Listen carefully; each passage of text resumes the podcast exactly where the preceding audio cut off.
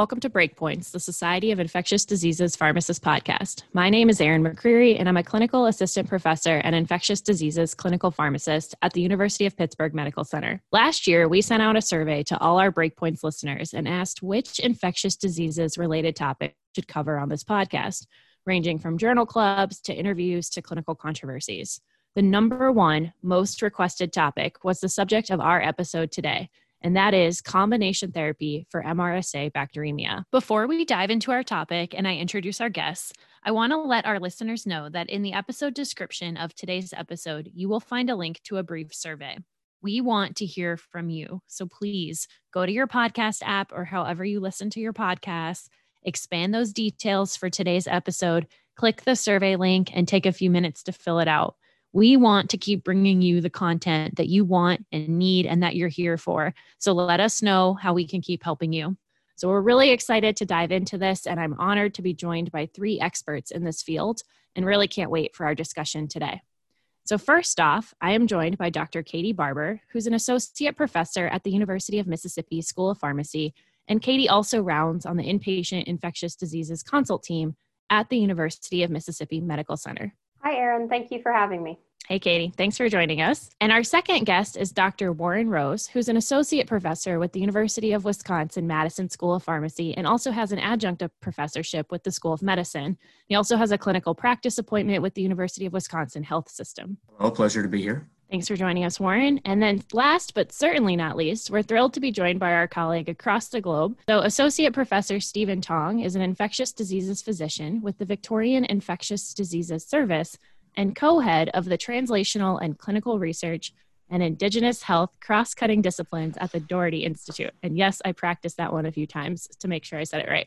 So, Stephen, thanks so much for joining us and for kind of pulling an all nighter to record this podcast. I think it's 10 p.m. your time. Thanks, Erin. Well, it's such a delight to be here, and it's not quite an all-nighter. And at the moment, I'm not allowed out anyway. In Melbourne, we're under a strict curfew from 8 p.m. to 5 a.m. every night because of COVID. Oh, that sounds responsible of your country. we're really happy. We're, well, we're fun, happy. We, we're happy we could entertain you, and no better way to spend COVID time than by podcasting together. So, thank you guys all for being here.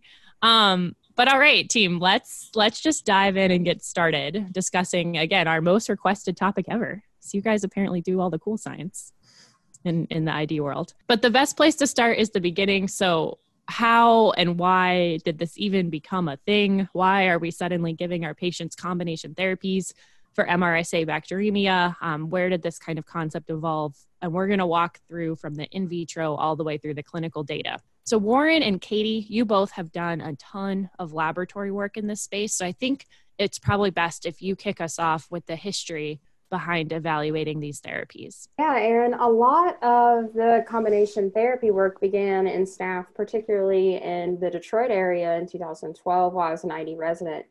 And then it actually continued on throughout my fellowship there. Katie, I'm actually going to interrupt you really quick. You're, that was phenomenal great first sentence, especially because we have international guests on this episode and, and, a lot of international listeners to Breakpoints. Do you mind quickly explaining in the United States what pharmacy residency and fellowship training is and looks like and what that means?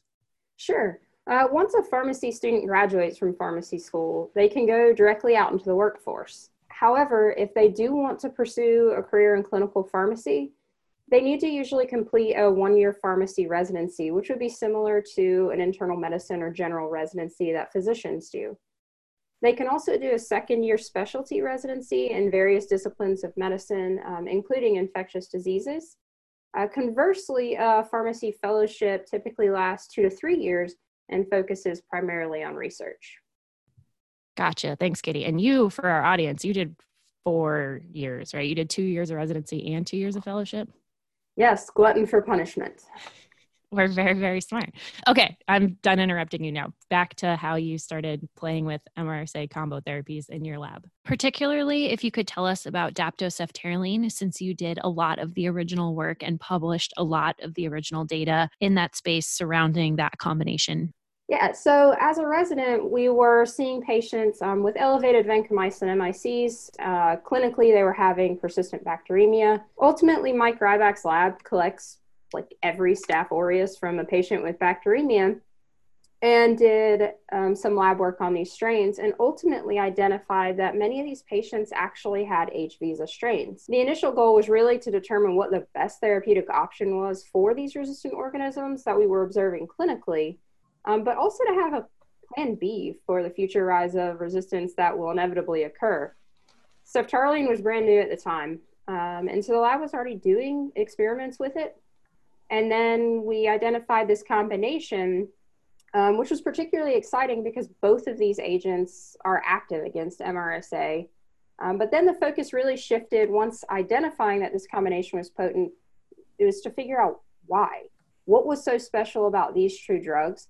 And then moving the focus to other types of organisms and see where else we could get some benefit. Thanks, Katie. That was that was awesome. And then Warren, I think Katie kind of teed up how this came to be. And I think, at least how I understand it, is in your lab and some of your colleagues then helped Dr. Rybak's lab in Detroit kind of start to figure out this why. So, do you want to walk us through some of your initial lab work with this? Sure. Uh, most of the work that we started with was primarily daptomycin based. Um, and really, the thing we sought out to understand is how resistance develops and then what can be used to prevent resistance, as opposed to vancomycin, which has been around for such a long time Daptomycin is relatively easy to select for, both in vitro and in vivo for resistance development.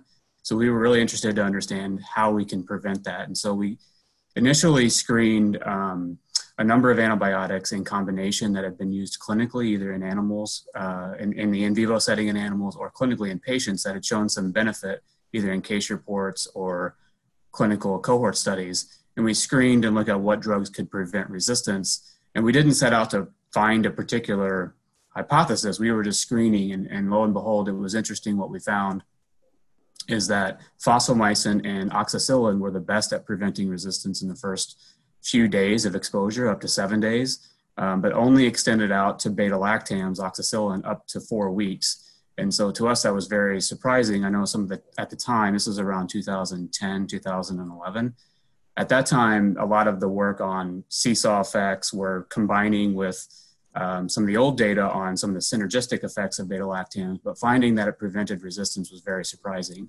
And so from then on, we sought to understand how that happened, and then um, furthering that, how we can uh, then screen a number of different antibiotics, whether they have all the same effect or whether there's differential changes that happen with the different beta lactams. And so uh, we dug in heavily on the mechanistic side understood from a genetic level what prevented that resistance, how that might happen, and then potentially, as we'll get into, I think, what differentiates these beta lactams to, to make them more effective or less effective than each other. Again, That's particularly speaking, just adaptomycin. That's fascinating work. And for our audience, do one of you, either Katie or Warren, either one of you can take this. Do you mind describing just what, when we say seesaw effect, I'm sure some of us are familiar with this concept, some of us aren't. Do you mind describing in your own words what that means and what we're seeing with some of these combinations? I think Katie had originally done a lot of the work there, so I'll let her take that. Yeah, so ultimately, um, in a nutshell, in the most simplistic form that I can say it is, the seesaw effect essentially is as vancomycin or ultimately daptomycin MICs increase, uh, we tend to see the beta lactam MICs decrease. So you see this inversely proportional um, change in MICs. Awesome. Thanks, guys. All right, so that's a great historical kind of lab perspective and how we started evaluating these therapies and then really why. Um, and it's neat just to remember to reframe that this started a lot in context with increasing resistance and seeing kind of this untreatable MRSA, for lack of a better term, in the Detroit metro area. But let's kind of move into the clinical data. So, Stephen, you have designed two whole trials around this concept, which I imagine doesn't happen overnight. I imagine that's quite a long process to start to think, you know, you start to see some of these these lab data and, and these patients and then you get a team together and you're like, we're gonna we're gonna study this, which is awesome. Do you mind kind of I don't even know where you start, but do you mind talking us through, you know, where you guys got the idea for your trials and what data you were watching in this space and then how that kind of unfolded? Sure, thanks, Erin. And um, if you'll indulge me, I'll give a bit of history. So oh yeah, the floor is yours. or the it was about 2010, and I was uh, based in Darwin, which is right up at the top of Australia. So Darwin's in the Northern Territory, and amongst other things, the Northern Territory is known for its tropical weather, and also quite a large Aboriginal Australian population. So something like 25 to 30% of the population is Aboriginal Australian. And in infectious diseases, some of your listeners may be interested. It's um, famous for Burkholderia pseudomallei, so it's you know real hot spot for that. Uh, community-acquired Acinetobacter baumannii uh, pneumonia, and really high rates of streptococcal infections and rheumatic heart disease. Um, but perhaps most pertinently to this discussion, it's got the highest rates of um, MRSA or MRSA in Australia. So I really just finished my PhD in 2010 and remember sitting down in the tea room with a fellow PhD student, Josh Davis, and we've just had this ongoing collaboration since then. And we really literally said to each other, what are we going to do next? And two of the things we were seeing clinically, so this is similar to Katie's story, it's just what's kind of causing the burden of disease, were a lot of MRSA infections and actually lots of hepatitis B infections as well. So we decided to embark on investigating both of these things, end up describing a new genotype of hepatitis B. Um, but for MRSA, we kind of said, we're seeing lots of MRSA bloodstream infections. What can we do about this?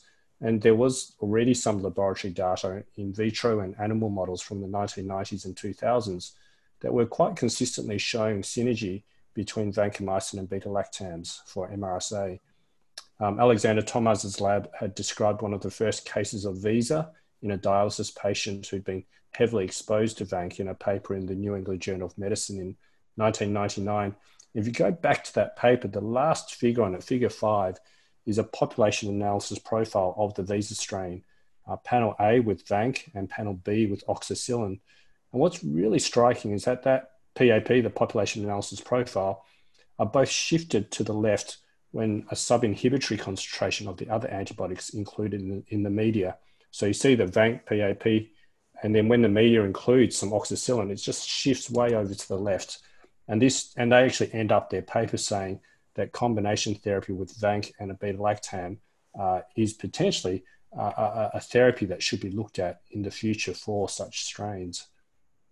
But what was lacking was prospective randomized clinical data. So I guess a hypothesis had been generated, and we felt that it was time to test this in patients.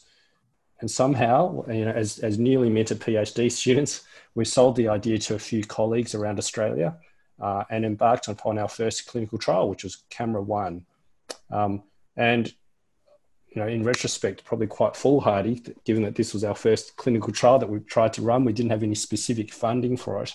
Um, so it was designed as a very pragmatic trial across seven hospital sites in Australia, uh, comparing vancomycin monotherapy with vanc plus flucloxacillin, which is our standard um, anti-staphylococcal uh, penicillin. We eventually recruited 60 patients over a three-year period and published the results in 2016. And the key finding was that the mean duration of bacteremia was reduced by one calendar day in those who received combination therapy. Awesome. So, a couple things to tease out there. First, I think that's very, very cool in terms of MRSA. But I think the most interesting thing you said was that you have a tea room in your fellowship or in your PhD. Is that is that exactly what it sounds like? You just drink tea? Yeah, like or coffee, coffee. Really, a, a break room. Break, we had a table tennis table and um, something. You know, there was just the main congregational meeting area for our um, for the institute that we were at we call them break rooms. Tea room is so much better. So, all right, that was the first thing. second, uh, second, and this will be important later when we talk about CAMERA 2. So, of course, your second trial that our audience is probably more familiar with. We've discussed it a few times on the Breakpoints podcast thus far. Uh, those results, of course, published a few months ago in 2020. Um, but when you did CAMERA 1 and you looked at this combination, you saw about one day shorter of clearance of bacteremia and no signal of harm, correct? when you point. go back and look really closely, there was actually a slight increase in the risk of acute kidney injury in the combination therapy arm, but it, because we had such small numbers, it didn't reach any statistical significance. Um, okay. You know, in retrospect, that was obviously something we should have kept our eye on, um, but at the time, we we almost brushed past it. To be honest. Interesting. Awesome. Thank you for sharing all that. And then Warren, I think you also have experience in in designing randomized trials with your colleagues, or at least participating in these adventures. Um, so this was a trial that was published in 2019 in AAC by Geriak and colleagues, and this looked at the dapto and ceftaroline combination. So this was another prospective trial, also quite small. Can you talk to our audience about how that trial was conceived, how it was designed and, and, and the results of that and seeing that through? Sure. Um, a lot of the work that I've done over the years has been with a colleague of mine, George Sakoulas. He's a physician, probably well known to the uh, pharmacy community, but he's a physician out of UCSD. Um, and we've been working a lot on these combinations, kind of understanding how these uh, beta lactams might work to uh, affect or enhance daptomycin synergy.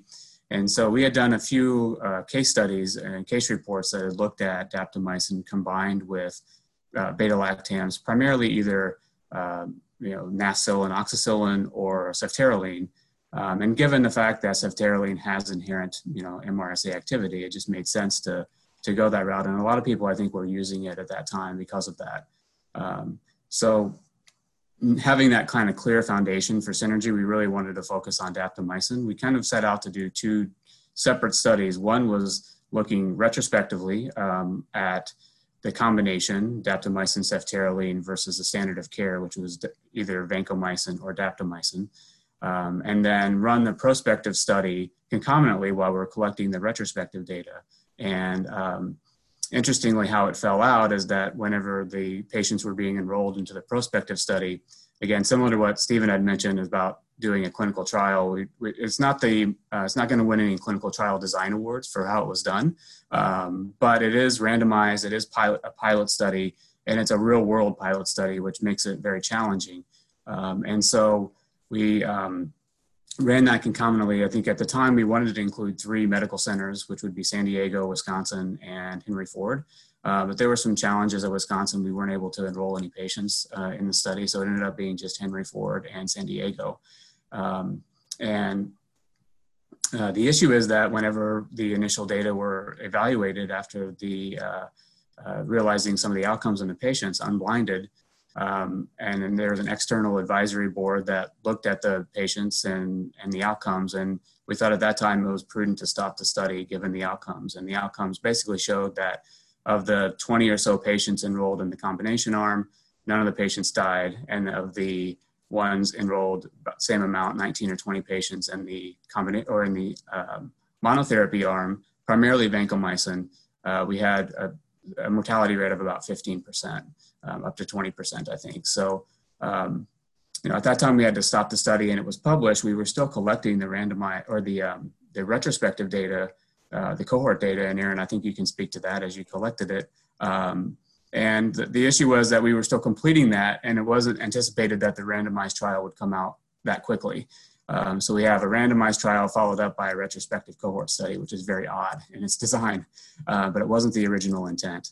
Um, but in, the uh, retrospective study, our findings kind of are consistent with what others had found. You know, when you're adding in a salvage therapy, which is primarily what this therapy is going to be in a retrospective study, most patients are failing vancomycin. You're adding on this to salvage what they uh, what they were using. You know, the outcomes aren't great, and so I think that's what that study showed. Uh, we weren't able to hone down on maybe some initial signals that might have shown that the early switching to combination therapy um, could have had some improvement, primarily because our numbers were small and the improvements were very minor anyway. So we, we would have had to collect a lot of patients to do that. Yeah, absolutely. And I guess so this is the time we're in breakpoints. We share all of our dirty secrets. So uh so yes, Warren just spoke very eloquently to that prospective Geriak trial that honestly when it was published got a lot of uh a lot of heated debates in the ID community, which is it's kind of interesting. It's like we don't believe that this therapy could have really reduced mortality to zero. Um, and so that trial was ended early because everyone in the combination arm did so well compared to standard of care, but then the numbers were so small that it's hard to believe. So yes, I was a first year resident when we initially embarked on this journey. Uh, Warren came to me and said, Hey, you want to do this retrospective study? I was like, Sure, I want to look at thousands of charts. Um, and so, just so everyone knows, this was my PGY1 project transitioned into a first year research rotation with first month research rotation with Dr. Rose of my PGY two year in infectious diseases. And then we carried that through for another couple of years. Uh, we did expand that retrospective cohort study to four centers because I, I do believe you can you can produce good observational data, which COVID has I know kind of ruined for the world. But pre-COVID, we did try to do robust observational retrospective studies, and So we matched any patient that got daptoceftaroline at four centers to standard of care. And we went through these charts to find matches as close as possible. So that takes a really long time to do. Um, when you're looking at these patients, you want to, we had objective variables that we matched to, but then just as a clinician, when you're reading the chart, you had that, you wanted to make sure that this patient seemed similar to the other patients. We tried as hard as possible to match combination patients to standard of care patients. But then when we went to evaluate that data, it's quite hard to do because, as we said, a lot of these patients get the combination as salvage, and then you're trying to, you have, you know, the mortality bias of patients in standard of care that died. You have to survive long enough to be escalated to combination therapy. So it's quite hard uh, to make any reasonable claims about the benefit of combo therapy, but, but we did have a handful of patients that got daptoceftaroline within 72 hours. And when we compared those um, to standard of care, there did seem to be a signal, especially in patients with endovascular sources. And then we see that, and then, so of course, that was happening. We were working on analyzing that data while the randomized trial was enrolling. And it just so happened the randomized trial was published first because it was ended early. So we still have this big, I think, question mark of should we give daptoceftaroline combination therapy or whatever combination therapy empirically to patients with MRSA bacteremia? And if so, who are those patients? Stephen, you did another trial answering this very question, different combos, but looking at combination therapy up front for MRSA bacteremia. So after camera one, you guys journeyed into camera two. If you want to talk to us a little bit about that. Yeah, so so I guess the camera one results were sufficiently promising uh, that we were able to get some funding to support the next study, camera two we were still looking at Vanc versus Vanco plus flucloxacillin, but we now extended to 27 sites, four countries, and a harder clinical outcome. So not duration of bacteremia anymore, but um, at day 90, a combination of mortality, clinical microbiological failure, and persistent bacteremia. I won't go through the results in any detail apart from saying that um, although persistent bacteremia was reduced with the combination, we saw no difference in the primary outcome. And if anything, mortality was higher at 21% in the combination group compared to 16% in the vancomycin only group. And there was a clear and large signal of nephrotoxicity associated with combination therapy.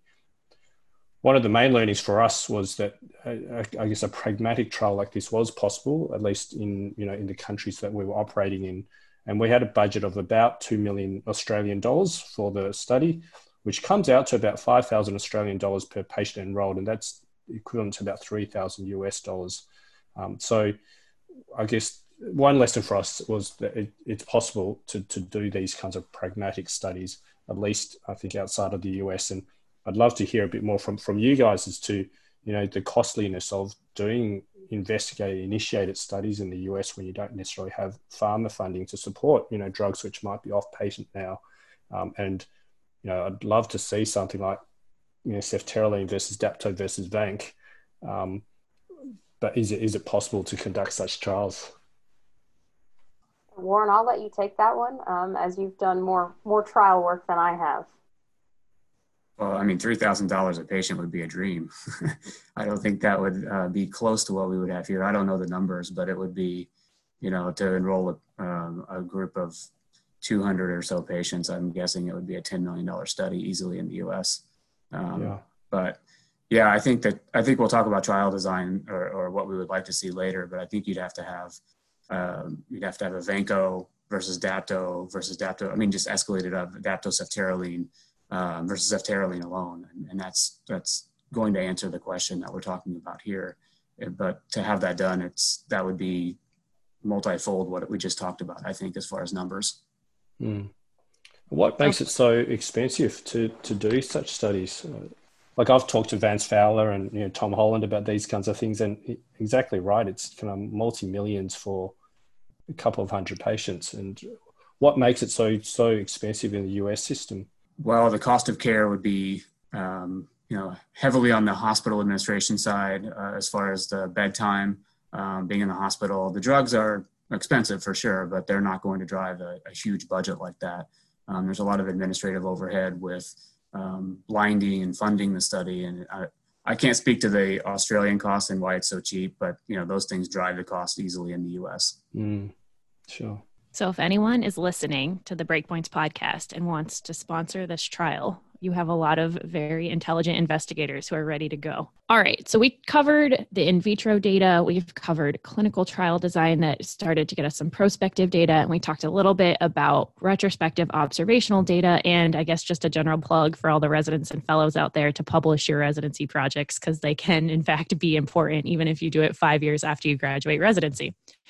But let's when, move into when in doubt. When in doubt, blame the mentor. I think is the take home point here. we got it's okay. If you stretch it over a lot of years you get two posters out of it instead of just one right warren? Exactly. Make sure you blame them after you get your residency uh, certificate though. Warren's a fantastic mentor. We're good. Okay katie i want to hear from you about what actually happens in practice though because all of these data are great and that's cool.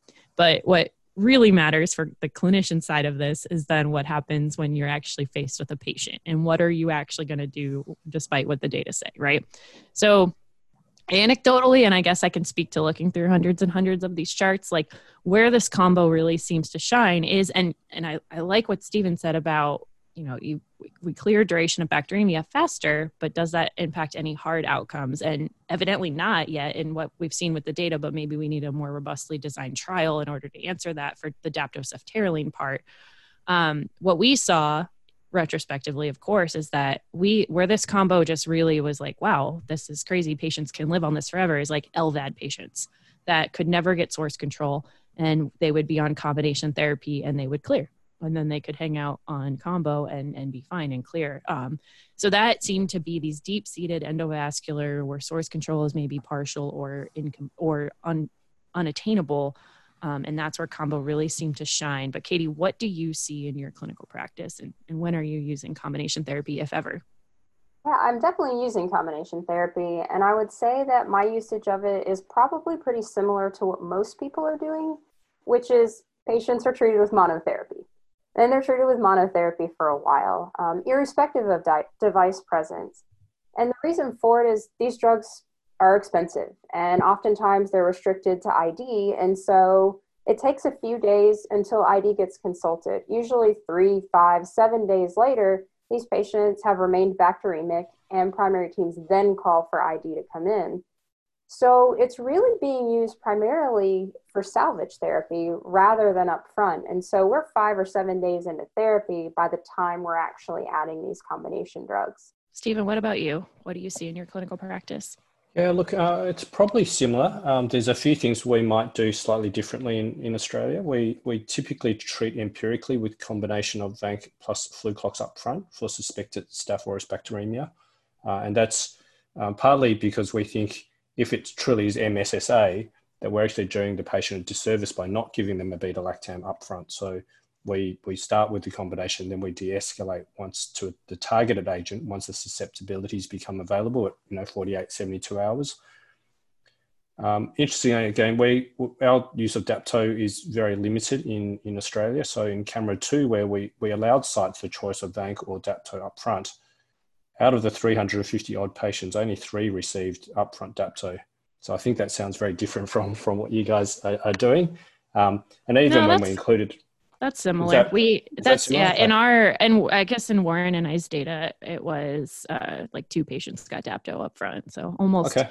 almost everyone starts on Vanco. But what we saw interestingly was everyone starts on vanc monotherapy but 50% of patients escalated to escalated to dapto monotherapy yeah so our kind of like logic is like vanco for a couple days they don't clear escalate to dapto because we think that is different which we can yeah, have that okay. conversation sure. too and then escalate to combo i think is what we see so. yeah so I guess uh, that's perhaps then where the difference is in that we, we don't switch to Dapto all that much. And even in camera 2, I think there were only 13 patients overall who received Dapto out of the 350 odd. We don't use ceftaroline much, or ceftaroline as you guys say. Um, and for patients with persistent bacteremia, again, similar to what Katie said at that day five, day seven mark, our practice is probably to add rifampin plus fusidic acid actually to the vancomycin. That's probably our main go-to. I don't know if that is, you know, works, and certainly the ARREST trial suggests that rifampicin um, didn't add very much, uh, but that was upfront. That wasn't at this kind of salvage end. And typically for Dapto, we use it when we get into trouble with vanc adverse effects. So, you know, nephrotoxicity or um, allergies uh, or uh, neutro- neutropenia, those kinds of things. I guess one of the other areas where we sometimes do combine therapy is where it's a clearly toxin mediated, mediated disease. So if you've got community MRSA, lots of cytotoxin production and you know things like cavitating pneumonia, we sometimes add clindamycin in those cases. Interesting. Do you guys use linezolid at all? Yeah, a little bit, but but not not so much for that kind of toxin mediated disease. I, I think that that's an open question whether linezolid or clinda, you know, but but we often will use something that tries to switch off the toxin. Interesting. This is completely off the subject of this podcast, but we actually just switched our necrotizing fasciitis algorithms to Zosyn linezolid empirically instead of vancomycin clinda uh, mm. to just to just try to get rid of clindamycin altogether for C. diff. We looked at 120 trauma admissions for neck fash over a year, um, and like eight percent of them had C. diff, and yeah, just kind of crazy, crazy numbers. So we we switched to Zosyn linezolid empirically, and obviously we're going to evaluate that I mean, it'll yeah. be observational. Um, we actually stole that idea from the Detroit Medical Center, so we're all just one big happy family. I, we just we don't see as much C. diff, interestingly, for, for whatever reason. So we're not as um, averse to using clindamycin. I'm a big fan of linezolid for necrotizing strep infections in particular because you have that toxin inhibition plus the bactericidal activity against strep. Hmm. Yeah, I know. I just learned, at least in the United States, Clinda has like a 30 or 30, 40% resistance rate to certain strep species. It's like, and I mean, you could argue whether that matters for the toxin production and for its role in necrotizing fasciitis, but it was kind of shocking. I, again, I learned that from a mentor out of the Detroit Medical Center. And then uh, we we we made that switch. So interesting to evaluate, um, and interesting points about your practice in Australia compared to the United States. Um, so I think that's similar to me. I'm sure Warren is similar to what we saw um, at Wisconsin.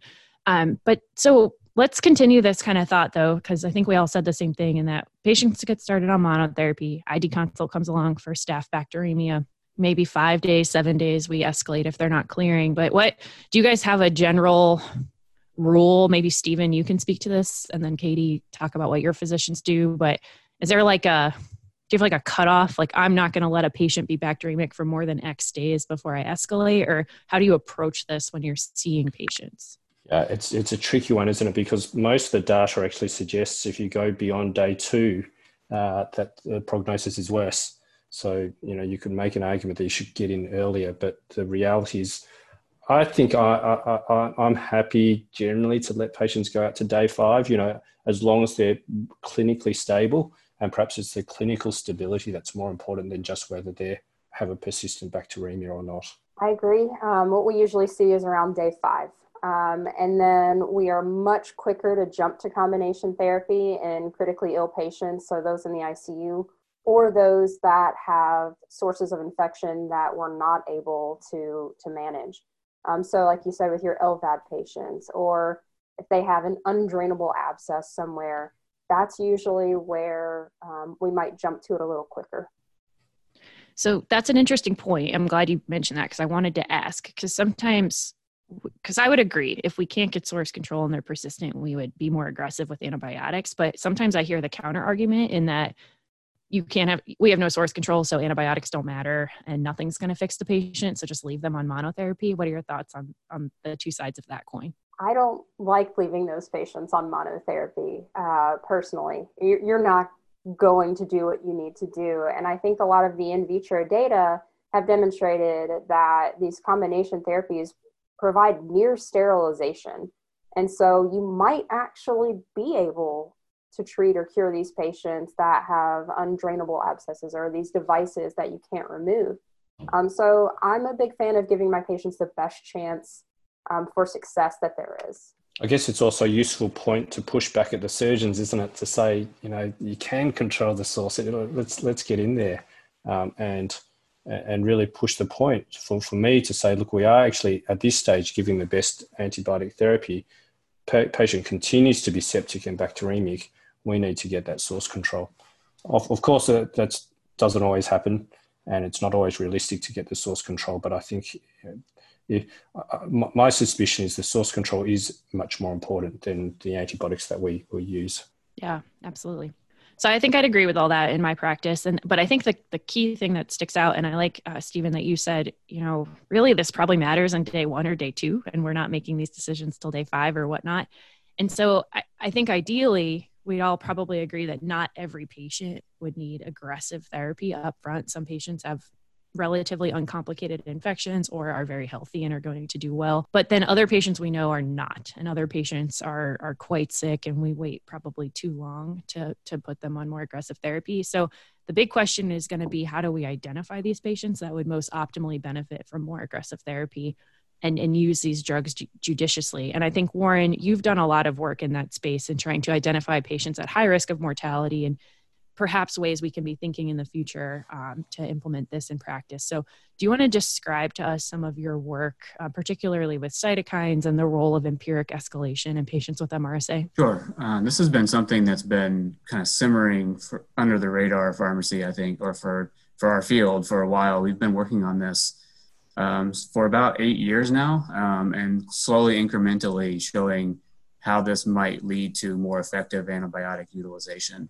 in these patients. So, just a nod to the uh, early career investigators, this idea was actually born out of an SIDP Young Investigator of the Year award, uh, which I uh, won back in the day in 2008. And interestingly, it was an award that was looking at, at the time, vancomycin MICs were the, all the talk. And so we were looking at how tolerance might affect the outcome in patients. And so we screened, we screened, we screened uh, we found zero association with vancomycin susceptibility, tolerance, which is a, um, a bactericidal uh, measurement, and um, really didn't find anything related to the drug. And so, talking to some colleagues, I went back and talked to my colleague George Sakoulas again, um, plus Richard Proctor, who was at Madison at the time, a physician, and then Sanjay Shukla, who's a geneticist up at Marshfield Clinic. And we decided, let's go back and look at the patients because the patients are still dying despite the fact that they're getting effective antibiotics uh, activity or antibiotic treatment by the MIC at least. So we went back, we started collecting samples on patients who had bacteremia. We collected them at the time they came in at presentation. And our initial screen was just a pilot to look at uh, maybe what was dysregulated in patients. And so we screened uh, a few different cytokines and we didn't know what to expect, um, but we found that IL 10 was elevated in patients that died independently of any other factor, which is very interesting. So, um, things that drive mortality, like age, duration of bacteremia, which we've talked about, were, were both independently associated, and then IL 10 was independent. So, I thought it was very interesting. And also in that study, um, we found that IL 1 beta was low in patients that had persistent bacteremia. This actually lays into one of Stephen's colleagues' uh, work, Ben Howden, who has shown that patients who have elevated vancomycin MICs have a lack of being able to stimulate the immune response. Um, so it doesn't stimulate the inflammasome to produce IL-1. So there's potentially a way the organism hides from the patient and not able to really recognize it. So it was interesting. The mortality marker is arguably the most important outcome. So we decided to drive down an IL-10, and then we looked at whether IL-10, how it, why it's elevated and why it's driven up. And some of the initial earlier studies in animals showed that peptidoglycan is a driver of IL-10 function. And so we hypothesized that if they have higher intravascular burdens, they're going to have higher peptidoglycan concentrations, which you can't really measure in patient serum, but you can measure the burden of bacteria. And so we did that. We correlated IL-10 with the intravascular burden of bacteria in the bloodstream, I think, for the first time in staph. I think it's been done over time with strep and other organisms, but staph is hard to do. Um, so we, we found that, really found the correlation of why IL 10 is elevated. And I think plays a nice um, lead into well, if you give a really effective antibiotics up front, you're going to reduce that inoculum, potentially driving down the burden or the, uh, the marker that could be elevated in patients that have a high risk. So our recent paper just came out in CID it's been out for a while, but just as in the journal, I think as of July. But we found that beta lactams are able to drive down IL 10 in patients. So we measured it over time and found IL 10 slowly goes down when given a beta lactam, as opposed to if they're given vancomycin, it does not. And then uh, beta lactams are very well known to stimulate inflammasome activity, and we correlated that that IL 1 beta goes up when you give a beta lactam, helping probably to clear the bacteria, which beta lactams are very effective against MSSA, but they also stimulate an immune response that other antibiotics don't. So that's kind of a long story, but I thought it was nice to go from a, a project that failed to actually finding really new information off of that hypothesis. What we're doing now, we're, we're hypothesizing that there is a group of patients that can benefit from combinations. So how do you identify them? And I think these biomarkers may be a, may play a key role in how you might be able to identify them. If you look at the Geriak paper, paper which we discussed, they do talk about IL-10 in that paper and showing that IL-10, when it's low, it really doesn't matter what you give them. Patients do well. Uh, when it was elevated, which I think in that study was above five picograms per ml. The combination group showed a substantial change in, in um, mortality benefit. So those are low numbers. They're, they're not something that was powered, but it's a really interesting finding and I think plays into low risk patients. Maybe you don't need to give a very potent combination. You can give them several different drugs and they may do fine as long as it's active. And then high risk patients are really where you're going to see this. So have, looking at how you might separate these out early is one way we think could be really important. I think it's such fascinating, fascinating work, Warren, and I've loved reading the papers that you guys have um, published over the years, and um, a cell paper as well recently I, I, saw. So congratulations on that. Yeah, we we just published that last week. It again identifies earlier components of IL ten that we could can be modifiable, along with how cytokines relate to one another in bacteremia. And then interestingly, in that paper, um, this was published in early September thyroxin levels, if you look at the old literature, animals with and people with low thyroxin have a high mortality rate in sepsis. So, is there a role for in patients giving thyroxin potentially to help mediate this poor outcome? Again, that's a long way from here to there, but these are patient samples that were analyzed, and thyroxine came up as an important marker that was low in patients that died. What I've found fascinating has also been that you can almost predict how long someone's going to be bacteremic based on your kind of baseline um, blood tests, you know, your IL 10 level and whether how likely they are to die. And this is regardless of what treatment they're getting. So, I like if I can just challenge you a little bit, um, maybe it's just you're, you're finding that the die is cast. You know, those with a high IL 10 are just going to do badly regardless of what therapy you give, whether it's you know combination or not. It's almost like you know a patient with stage four metastatic cancer, they're going to do badly regardless what you give them. Whereas maybe it's actually the lower risk group where you know perhaps the ten percent mortality shouldn't be ten percent. That's where we could get it down to you know one or two percent. Maybe it's the lower risk group that that you could make a bigger difference to. So that, that's just been kind of floating around my head, and be interested to hear your thoughts on that. Yeah, I mean, I very much appreciate that. I I don't know the answer to that. Certainly, is it a is it just a signal or is it a modifiable marker? Um, I it, it, the studies we're doing, we don't have enough patients to show that it, that it can be modifiable and improve their outcome. But uh, I've heard that argument, and I, I, I, do agree with it. It does need to be evaluated. I think that's uh, something that can be designed in like a clinical trial, for example. If there's potentially patients from the CAMERA 2 study that have samples left potentially we could analyze that could be interesting to try to find uh, whether these patients did better because of a certain drug and, and, related to that biomarker but yeah potentially in that low risk group is there a window for opportunity that could be something that could fall out of this as well the other thing we're thinking about is but do you give everyone combination and then use a biomarker to de-escalate and that way they'd get only a couple days um, rather than escalate up where you, we know that the chance of an outcome being successful is lower than if you started early up front. There are kind of two ways to think about that, I think, with these types of mm-hmm. biomarkers. So yeah. unfortunately, we didn't collect the samples in CAMERA two. Otherwise, we would get them to you. We're hoping for our next studies that we can have some nested sub studies um, within a clinical trial uh, to be able to, to look at some of these factors. Warren, I'd be interested to know what your thoughts are. Do you think that the driver for the reduction in the IL 10 in these patients was the combination or was it the addition of the beta lactam? So, the paper I just referred to in CID, that was both an MSSA and MRSA. Now, all the MRSA patients had daptoceftaroline, which is from the subset of patients from the clinical trial, from the Geriak trial but they were MSSA patients in that group as well. Yeah, I don't know the answer. We, I mean, there's some really good data historically that show that beta lactams are very immune stimulatory. And so that would really play well into the hypothesis we're showing into the study. So it, it seems that the addition of beta lactam would, would do that. We just, we, we don't have concrete proof of that, right? I mean, we don't have, let's take an animal, let's give them IL 10, let's knock out a pathway and show that it doesn't have, I mean, we don't have that kind of concrete proof, but based on the previous study data that have been done with beta lactams, it seems to fall into that area that giving it to them would stimulate that response. Warren, is that a class effect? Like all beta lactams, we see the same immune response, or is, do certain beta lactams signal that to a greater degree? From what I've seen, it's been all beta lactams, but I don't know that it's been studied comprehensively. Interesting. Thanks, guys. That was awesome discussion. And just a quick point: we're uh, we're big fans of stewardship means getting patients on the right drugs faster on the Breakpoints podcast. So we're big fans of empiric escalation. So, kind of enforcing that mentality that stewardship people are here to get patients on the right drugs, not just to stop vancomycin. One last question for you with all that, because it's absolutely fascinating data. Um, maybe you and Stephen can both comment on this. If we want to combine all of that work into in identifying these patients, how would you envision designing that prospectively? So, if you were wanting to incorporate your biomarker work with a prospective trial, what do you envision that would look like? I guess I can start. Um, I, I, think we looking at the two options of escalate up or escalate down.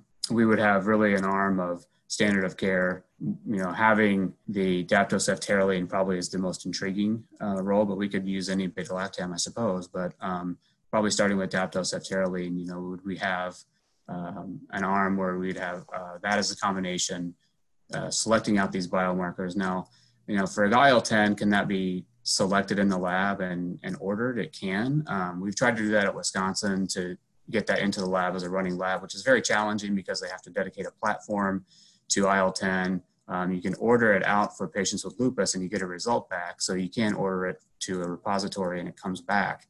It just takes a couple days for that to happen. So I think in ideally what we'd like to have is something on site um, and we're trying to work on that to get a better platform that we can have it more available and ready to use in the lab but having it on site to be able to escalate quickly or de-escalate quickly i, I th- see a trial of a de-escalation trial where you continue patients on combination and then if they have a low risk then we just take them off and compare that to the standard of care. And what you take them off to, whether it would be Dapto alone or Ceftaroline alone, that could whole be a whole different podcast potentially. But you know, I, I think it would be on the discretion of the provider, probably daptomycin because it's approved for MRSA. But um, there's arguments both ways. It's a good segue because I think the next thing I wanted to discuss was kind of moving back into the clinical practice side because again these are really intriguing data but right now we're we are limited in what we can do in, in real world practice because we don't have these biomarkers readily available we don't have robust data to know how they translate into what we would do with patient care so in practice if you start patients on combo therapy as warren just said do you keep them on combo for the rest of their six to eight weeks for their endocarditis or whatnot or wherever you're treating or do you de-escalate to monotherapy? And if you de-escalate to monotherapy what agent are you picking? Yeah i'll, I'll jump in first. Um, i think that's the golden question of can you de-escalate? And if so when do you de-escalate? And unfortunately there aren't really any clinical data to suggest which time frame is best um, there are in vitro data that we did in um, during my fellowship where we looked at de-escalation at 96 hours, so four days, and we found that as long as you de-escalated to a susceptible agent, you were good to go. Now, clinically, we're not seeing it that quickly. Um, usually, we de-escalate to monotherapy between five and seven days pending how long the patient was bacteremic, how severely ill they were. And ultimately, we decided which agent to de escalate to based on a couple different factors, MIC absolutely being one of them, um, but also just patient characteristics. How much longer of therapy do they have? Where are they going to receive therapy? As Warren mentioned, you know, Dapto does have the the MRSA indication there for bacteremia, but also it's more convenient and arguably more narrow spectrum as well. And so I find that more often than not, we de escalate to Dapto. Um, but if it does have an elevated Dapto MIC, we do use Ceftaroline.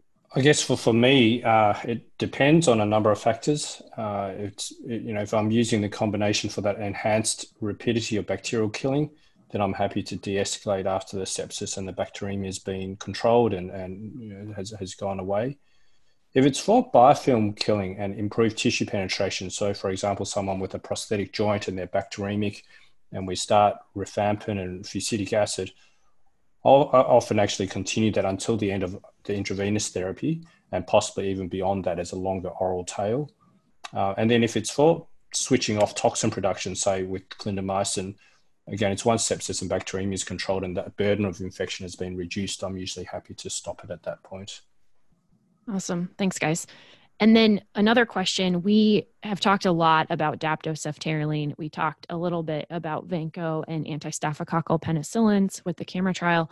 Any other combinations that we're considering in clinical practice uh, that have recent data that might be beneficial? I'll get jump in here, um, Erin, if I may actually challenge this assumption that combination therapy is better. Uh, because in fact, all the data to date suggests that combination therapy is not better upfront at this stage, uh, particularly when we're looking at a hard clinical endpoint of mortality. So, going back to even, I think it was 1982, Korzeniowski endocarditis, adding gentamicin in reduced the duration of bacteremia but made no difference to mortality. The REST study with rifampin, CAMERA 2 with anti-staphylococcal beta-lactams for MRSA. Um, I think you guys have recently discussed the DASH trial for MSSA bacteremia with Dapto and, uh, and anti-staphylococcal beta-lactam. And there's been the more recent Spanish trial of um, Dapto versus Dapto plus fosfomycin for MRSA. So all these prospective randomized controlled trials have not found a benefit from combination therapy. So for me, the burden of evidence actually lies firmly in the court of advocates for combination therapy. And maybe this is a bit controversial, but that's my feeling at the moment. I, I mean, combination therapy may well be better, and we had certainly hoped it would be in the CAMERA 2 trial. We're going to continue to test this hypothesis in our next platform trial, SNAP. We're going to compare vancomycin with vanc plus cefazolin. We're going to look at the addition of adjunctive clindamycin but I think, and certainly this is the view in Australia, that until the data shows that combination therapy is better, I think that the standard of care outside of clinical trials should continue to be monotherapy at this stage. And I think the question, though, is until it shows that it's better. And the question really is, what does better mean? So you could also argue on the flip side that clearance of bacteremia quicker is better. Yes, it makes us as clinicians feel better for sure. But if a patient's not bacteremic, they're probably going to feel better too. And we're showing that longer bacteremia does worsen outcomes. And I realize we haven't demonstrated that in clinical trials, but I don't, I agree with you in that I don't think combination therapy is appropriate for everyone. But I think there are certain situations where monotherapy is failing that escalating to it would be beneficial. Um, other combination that hasn't been mentioned that I'm particularly interested in um, is daptomycin plus Bactrim. Um, I find that combination interesting for two reasons. Uh, one, you have the dual anti MRSA therapy again. And then the other reason is I can give it PO. Um, and so that makes it exciting as well. I think I, I agree with everything that's been said. Uh, it's an interesting dichotomy because you have you're treating a patient in front of you the patient is failing i give them this drug and i've done it with a couple of patients and they have a better outcome then it's studied in a clinical trial and you don't see that response. That's a hard thing for a clinician to get over, um, but it is supported by the data in the clinical trials. I think the problem is in the clinical trials, all the patients are lumped together, whether they're low versus high risk. And so when you look at the outcomes in these patients, you don't see a benefit. There probably is some patients that benefit with the with a combination, whether it's up front or later. That's we don't know the answer to that yet. Probably up front, but how, what are the patients? It may be only 10% of the patients you're studying. Um, so I think until we find out a marker or something that's there that could show us these patients might benefit, I think we have to stick with probably standard of care unless um, you know you have a high risk patient that an ID physician can see right in front of them based on their, their risk factors. Um, then they then I think that might be appropriate. But empirically, I don't see a role for combination therapy empirically at this time. Um, I will say like things coming down the pipeline look very promising. I like the data with daptofosfomycin. It's interesting. If you if you look at what fosfomycin does as a drug, it induces PBP1 or suppresses PBP1 production. We've shown PBP1 is very important for daptomycin activity. Um, so that's kind of an interesting kind of lead into that and maybe why fosfomycin might work very effectively. Um, the uh, lysin exebacase has some very promising activity that's mm. coming out. Um, and then there's some monoclonal antibodies that are showing really good promise um, when when targeting specific toxins and staph that I think were presented a couple years ago when ECCMID was actually a live conference. So um, that was very interesting. Um, so I think my my theory is that I, I, wonder if antibiotics, if we've reached the end of whether if we can do any more with antibiotics, right? I mean, you're giving very potent therapies to patients; they're susceptible. What else can we do for them you know, is it immune response, modulating that? versus giving more antibiotic, which kill, just kills the organism, I guess, the same way. Um, there, I think maybe the future might be more antibody based or immu- immunity based rather than antibiotic based or the Lysin approach. Thank you all for your discussion on that. I think those are all excellent points. Um, I'm intrigued to see. Stephen, you guys continue to study vancomycin because I think that is a combination that people are still quite interested in. Back to one of the earliest points you made in that you you do start patients on combo therapy for 48 hours until you know if it's MSSA or MRSA. So is there even just a benefit there? And Warren, that was really fascinating discussion on non-antibiotic therapies and the adjunctive role they're going to play. I know we'd covered the exebacase late breaker on a Breakpoints podcast previously, and very interested to see how those therapies are going to have a role in clinical practice. Let's briefly touch on non-MRSA. This is the point of this podcast was MRSA combination therapy, but we do see persistent MSSA, we do see persistent VRE. Um, and again, to the point that potentially early combo helps because you're covering optimally all organisms. So if it is MSSA, you're on an anti-staphylococcal beta-lactam empirically, which maybe is beneficial for that.